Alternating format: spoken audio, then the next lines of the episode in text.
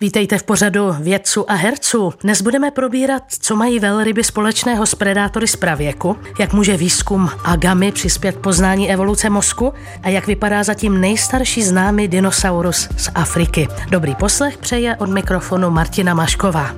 Laboratoř.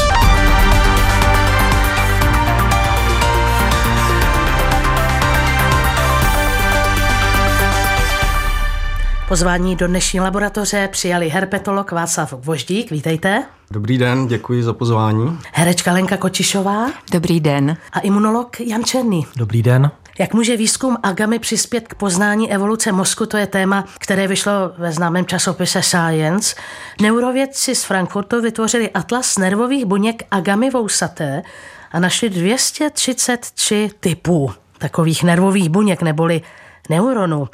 Výzkum lépe přiblížil vlastně nám všem, nejenom vědcům, zhruba 300 milionů let vývoje mozku obratlovců. Savci nemají jenom starý mozek podobný plazům, jako jsme předpokládali, ale i své vlastní typy neuronů. To byl vlastně jeden ze závěrů toho výzkumu. Před 360 miliony let přešli z vody na souš raní čtvernožci a později se rozdělili na plazy, ptáky a savce. Čím je pozoruhodný, inspirativní tento příběh?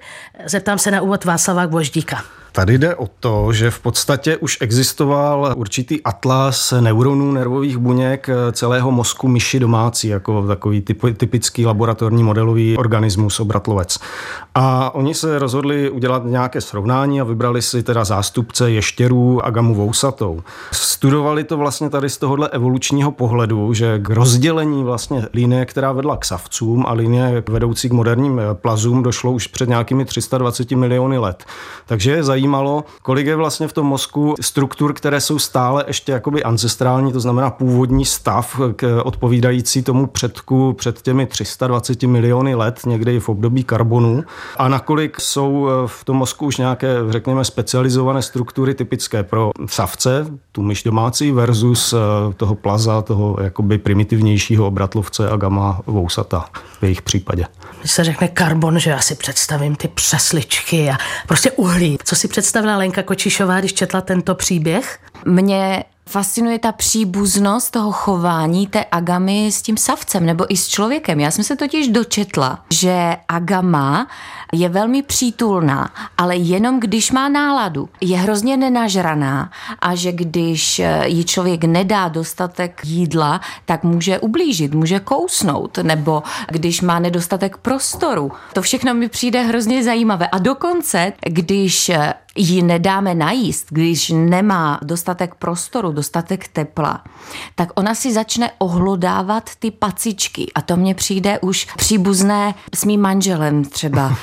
Je tam skutečně až tak velký rozdíl mezi savcem a plazem a, a tím mozkem? A proč vlastně ona se tak chová? Jestli ten vzorec chování Není já myslím, až že k tomu nám možná poví něco kolega, ale já jsem chtěl jenom podotknout, že vci neurologové si vybrali tuhle agamu pravděpodobně, protože často se chová v teráriích a právě dokonce existují už i takové vyšlechtěné formy, které mají jiné zbarvení než ty původně divoké a už jsou tak trochu, jako dá se říct, domestikované, takže oni se opravdu už dostali do takové fáze, že už ani nemají tolik eh, přirozené úlekové reakce a jsou takový, jako řekněme, víc mazlíčci než, než třeba nějaké jiné ještěrky. Vazba mezi agamou a člověkem podle profesora Jana Černého? Je pravdou, že pro každou skupinu organismů si věci snaží vybrat něco jako modelový organismus. Něco, co se dobře chová, není extrémně agresivní, má relativně krátkou generační dobu, takovou myš pro plazy. A tento tvor se splňuje celou řadu těchto těch atributů. Je osekvenovaný genom, což je podstatné, velice dobře.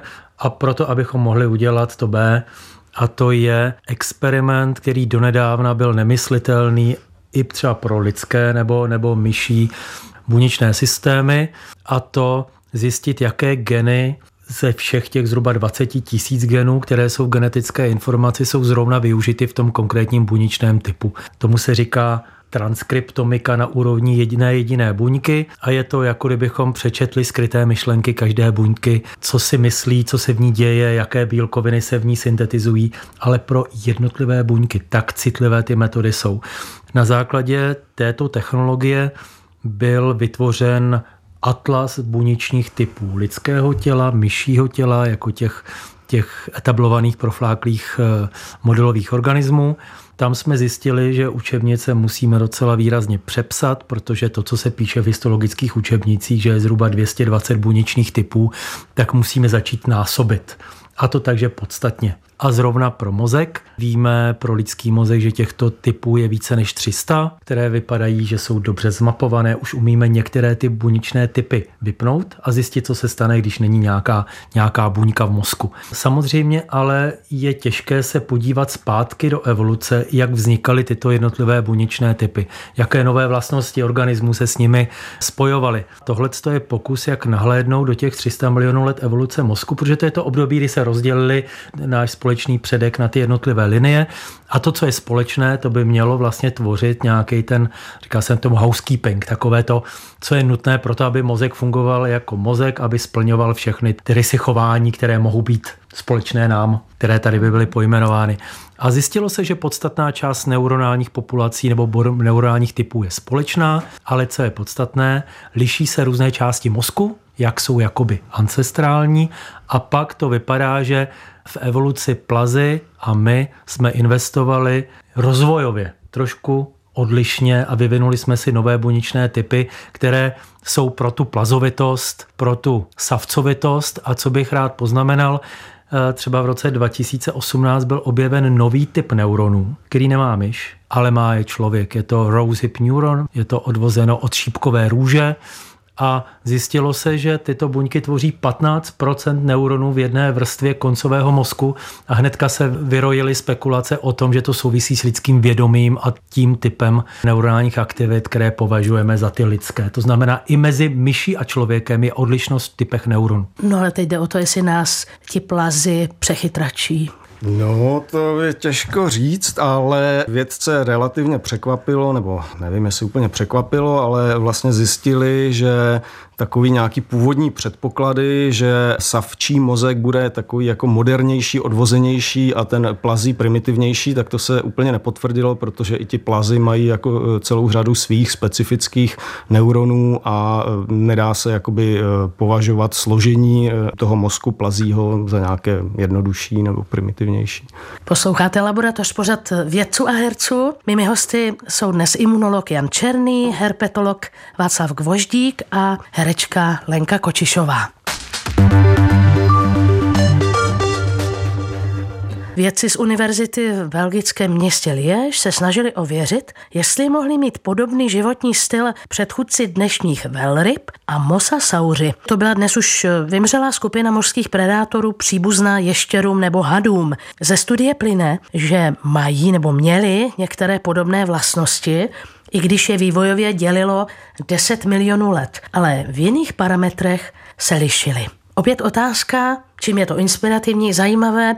Jan Černý má úvodní slovo. Mě vlastně překvapilo, kolikrát se vrátilo do moře, do vody, do vodního prostředí, po té, co se z vody odešlo, že to je snad 60 nezávislých událostí, kdy různé linie obratlovců se vrátili do vodního prostředí a vlastně byli vystaveni podobným výzvám. To znamená mít nějaký typ těla, který dokáže plavat. Určitě to bylo spojeno nějak s termogenezí a s tím zvládnout prostředí, kde voda má obrovskou tepelnou kapacitu i v tom teplém, i v tom chladném prostředí a tak dál a tak dál. A že tady vlastně se dají najít paralely, říká se tomu asi konvergentní evoluce, kdy i když to přichází z různých evolučních linií, tak nakonec se najdou podobná řešení, protože ten fyzikální svět nekonečné množství řešení neumožňuje. A tady vlastně pro dvě události, která teďka to zjednoduším a hodně zaokrouhlím. Jedna se stala před 100 miliony let, druhá zhruba před 50 miliony let,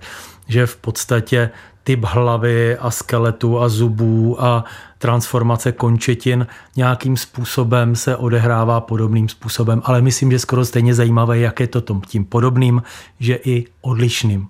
Vlastně se ani moc nedivím tomu, že miminka, když je dáme do vody, tak eh, úplně přirozeně plavou. Logicky předtím plavali v plodové vodě, ale jako by ta voda by nám byla velice blízká. Je to úžasné, to máte pravdu. Jenom já pořád přemýšlím. A jestli ještě věci pořád se snaží najít eh, nějakou, nějaký evoluční řetězec, když takhle zkoumají ty jednotlivé druhy vzdálené od sebe miliony let. Na mě ta studie působila, já nechci být pichlavá, jo, ale je to jakoby stejný princip, jako když by věci začaly zkoumat mě a moje zvyky a srovnávat to s první gorilou, co žila v zajetí třeba. Tihle výzkumníci primárně z Belgie a pár eh, od, od z jiných univerzit se vlastně zaměřili na to, že chtěli tak nějak více rigorózně, statisticky, více vědecky právě vyhodnotit uh, hypotézu, která už mezi zoologií dlouho, dlouho existuje a právě jestli ti prakytovci, ti předci dnešních velryb a delfínů, Eh, opravdu teda jako statisticky vzato byli podobní těm mosasaurům nebo ne. Ono v podstatě ti mosasauři předpokládá se, že patří do příbuzenstva dnešních varanů, takže si můžeme představit varana nebo nějakého pravarana, který se rozhodne eh, začít zase zkoumat a hledat potravu v moři. Postupně se z něj vyvinou nový druhy varanů, kteří teda místo nohou získají postupně ploutve a, a vzniknou mosasauři. A ti žili teda v období křídy, eh, vznikly zhruba před těmi 100 miliony lety a vymřeli na konci křídy teda před asi 66 miliony lety. Zhruba před těmi 50 miliony lety, již v průběhu třetihor teda vznikla takováhle linie kytovců nebo, nebo nějaký pra suchozemští eh, předci z příbuzenstva vlastně eh, sudokopitníků, takže řekněme dnešní krávy nebo z příbuzenstva dnešní krávy se rozhodli, odhodlali k životu v moři. Krávy skočily do moře. Menší asi pravděpodobně a více krátkonohý krávy pravděpodobně skočily skočili do moře. No ale právě, že velmi rychle získali podobný tvar jako mosasauři a dokonce ty nejstarší kytovci, když byli poprvé vědecky odhalený, popsáni, tak se vlastně hned nezjistilo, že to jsou kytovci, ale myslelo se, že to jsou ještěři, proto dostali název Basilosaurus, saurus jako ještěr. Takže vlastně ty pravel ryby z té čeledi Basilosauridae eh, byly původně eh, zaměněni, eh, zaměněni za ještěry. Jinými slovy, byli to savci a myslelo se, že to jsou plazy. Ano, a teď tyhle belgičtí výzkumníci výzkumníci to chtěli jako více rigorózně vyhodnotit, zaměřili se teda na evoluci jejich hlav a zkoumali buď teda eh, přímo fosilní lepky, anebo eventuálně eh, měřili modely těchto lebek, jako které byly dostupné třeba v muzejních sbírkách, již vytvořené 3D modely, nebo vyhodnocovali fotografie a prostě jinými slovy je různě měřili a pak statisticky vyhodnocovali uh, řadu druhů těch mosasaurů a těch pravelryb, aby teda statisticky zhodnotili zhodnotili, jak moc skutečně tam proběhl tenhle fenomén, kterému říkáme konvergence. No a teda zjistili, že v některých liních ano, že opravdu některé linie jsou si velmi nápadně podobné, čili byly pod vlivem velmi podobných eh, tlaků v mořském prostředí, eh, selekčních tlaků, evolučních tlaků v mořském prostředí ale zase na druhou stranu konstatovali, že zdaleka ne všechny linie těchto právelryb a těch primitivních eh, prvních mosasaurů by se dalo říct, že byly podobné. No a to, že jakoby si část živočichů rozmyslela ten odchod z vody, zase se ten motiv objevuje. Nevím, nevím jestli přijde tenhle moment a motiv zajímavý. No, mně to přijde zajímavé i s ohledem na člověka, protože my jsme zvláštní v tom smyslu, že máme spoustu rysů, rysů své fyziologie a vlastně i anatomie, které by ukazovaly na to, že jsme prožili nějaké evoluční období ve vodě. A to je pořád téma, které se vrací, má to své podporovatele, a souvisí to s našimi žlázami kožními, souvisí to s různými reflexy, které se dějou, když se ponoříme do vody, které připomínají to, co dělají někteří vodní tvorové. Máme vlastně příklad i takzvaných bayou people, nomádů mořských, kteří mají mutaci ve slezině a jsou schopní přidat červené krvinky a vydržet pod vodou mnohem déle. To znamená, je tady něco indikujícího, že třeba v evoluci člověka tady bylo nějaké období, které asi nebylo, bylo takové trošku obojživelnické možná a jsou k tomu hrozně zajímavé teorie. To znamená, možná je nám to bližší než, než, než se zdá i, i tohleto. To. A pro mě to je velké téma, protože já jsem vodní živočich a kdekoliv vidím vodu, tak do ní skáču a je to silnější než nějaké sociální zábrany, které by mě v tom chtěli. Já to mám jako, podobně. Máme to hluboko ve svých genech třeba. Jo, takže je to zvláštní okolnost a uvidíme, jak to nakonec dopadne v tomto smyslu. O rybách a delfínech přece víme, že jejich inteligence je dost velká, jejich sociální chování je rozvinuté, takže potom je otázkou, jestli to tak měli mosasauři. Tady bychom asi tušili podle těch kosterních pozůstatků, podle velikosti mozkoven, to znamená částí lepky, kde je umístěn mozek, hlavně i podle toho, jaké části mozku jsou tam rozvinuté, jestli to mohou být ty, které souvisejí s nějak vyšší nervovou činností a tam si myslím, že to úplně neplatí. A jenom mě vlastně i překvapilo, když jsem viděl ty evoluční stromy a ty příklady těch lebek, že vlastně ty mosasauři se rozhodli pro tu různorodost rozdělení té linie do mnoha podliní skoro hnedka, jak vlezli do moře. Kdežto ty savci si počkali asi 7 milionů let, což z evolučního hlediska je relativně dlouho, a pak to byl Big Bang. Když se podíváte, jaký je rozdíl mezi kosatkou, delfínem a nějakou pravou verlibou s kosticemi, tak mně přijde, že to, k čemu došlo fyziologicky, morfologicky, ekologicky, tak je mnohem dramatičtější než u těch mosasaurů, který jsou skoro přes kopírák jako je možný poznat, to jsou jiný druhy a jiný linie, ale v podstatě nic moc. Kdo si počká, ten se dočká. Nicméně, kdyby náhodou byla objevena kostra akvamena, tak já chci být u toho výzkumu. Mám tu dnes herpetologa Václava Gvoždíka, imunologa Jana Černého a herečku Lenku Kočišovou. Posloucháte Laboratoř. Vědecké novinky, které odborníci vysvětlují a herci glosují. Najdete je také na webu plus.rozhlas.cz, v aplikaci Můj rozhlas a v dalších podcastových aplikacích.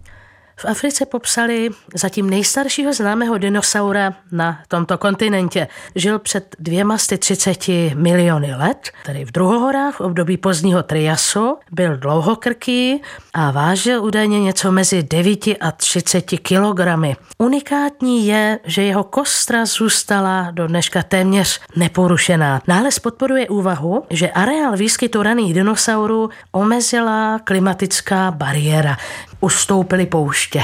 To je zase taková představa, když si vizuální, jak pouště ustupují, ale ono to bylo spíš asi postupné, víte, Václav Gvozdíku.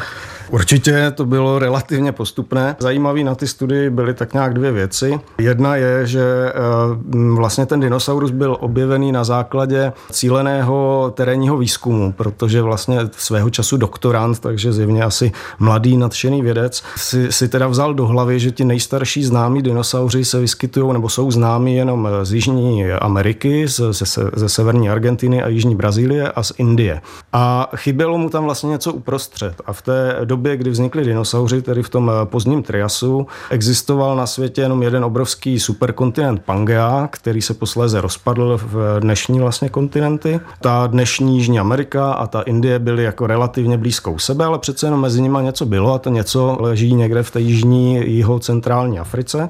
A s touhle hypotézou teda přišel vlastně tenhle student, že by chtěl dělat terénní výzkum v Zimbabwe, vybral si teda v Zimbabwe, měl zjevně asi nějaké typy na, na dobré lokality, takže se vydal na nějaké lokality, kde do té doby vlastně nikdo dinosaur nehledal nebo nenašel, možná hledal, ale nenašel a on měl štěstí a našel tam vlastně opravdu takhle stejně starého dinosaura, jako byli známí z těch 230 milionů let z Jižní Ameriky a z té Indie. No a dále to navázali na to, že všechny tyhle nálezy nejstarších dinosaurů byly jenom z tohohle pásu, což odpovídá tehdejší e, jižní části toho prakontinentu Pangea, která tehdy podle nějakých geochemických analýz byla víceméně temperátní zóna, něco jako asi dnešní Evropa, řekněme, ne úplně tropická. Předpokládá se, že právě byla oddělená, že více na sever, čili více do tehdejší tropické zóny, byly spíše pouště, že tehdy bylo poměrně suché období v tom pozdním triasu a že směrem k rovníku byly pouště a že ty pouště právě limitovaly rozšíření těch raných dinosaurů jenom na tu jižní Pangeu.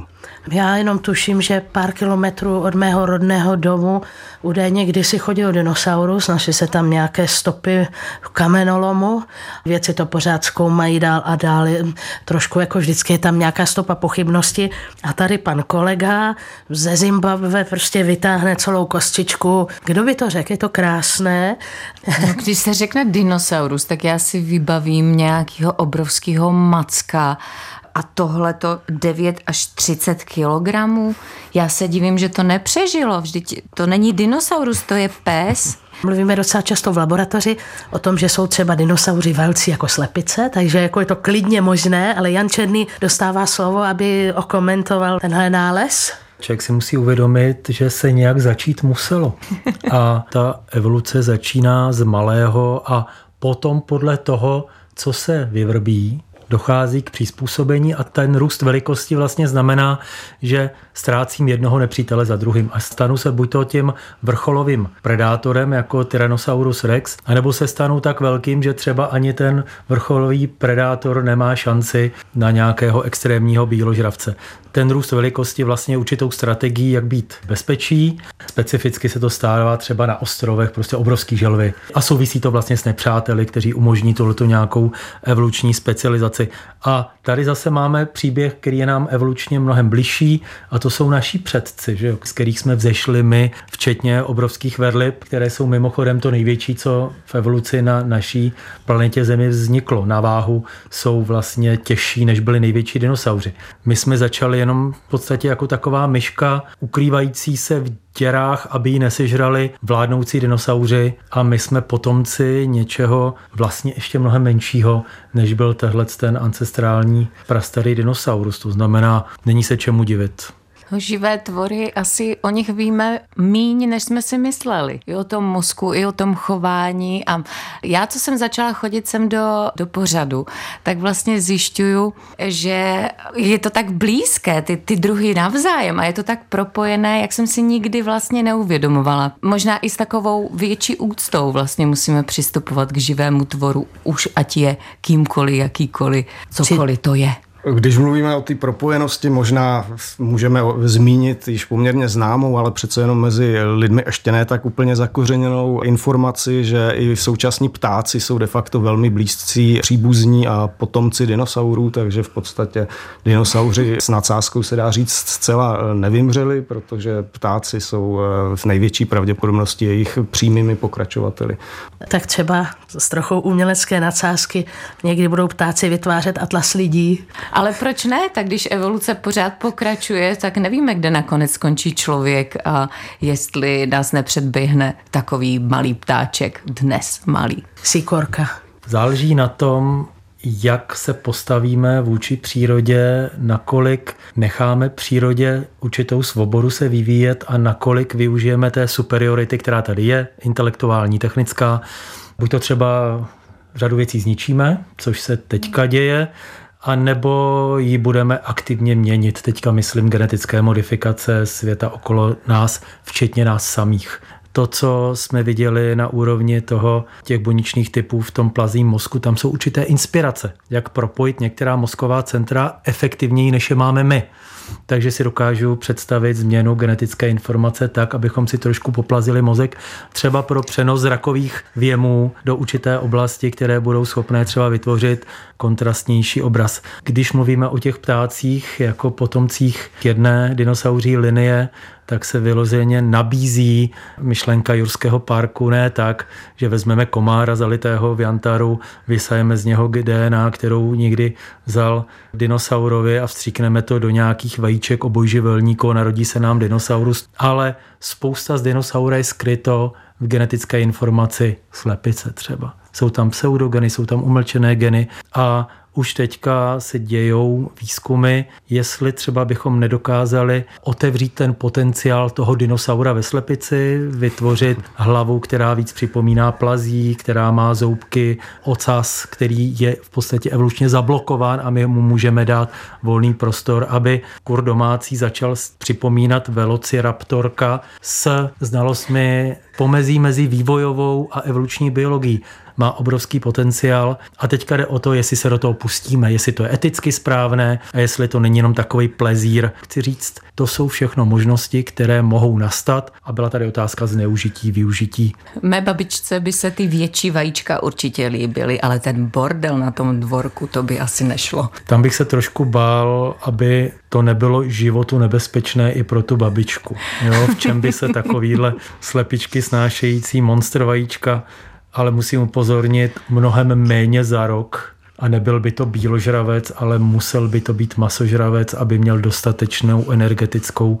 zdroj pro fungování toho, toho mozku, supermozku. Takže radši babičkám nebudeme nabízet tyhle je, je ty pravda, že ptáci se vyvinuli právě z masožravé linie dinosaurů, ne, ne z těch bíložravců, ale z masožravců. Přesně Zubatých dinosaurů. Chytrých jako ty, jestli si pamatujete ty díly Jurského parku, takový ti dinosauři o velikosti člověk jeden a půlkrát vynásobený, který spolu loví a, a loví mimochodem, se snaží ulovit všechny členy těch výprav a ti přeživší, ty velociraptoři, tak to je přesně ten typ dinosaura, z kterého jsou, jsou, ti, jsou ti současní ptáci. To znamená, mají ve vínku docela zajímavý potenciál.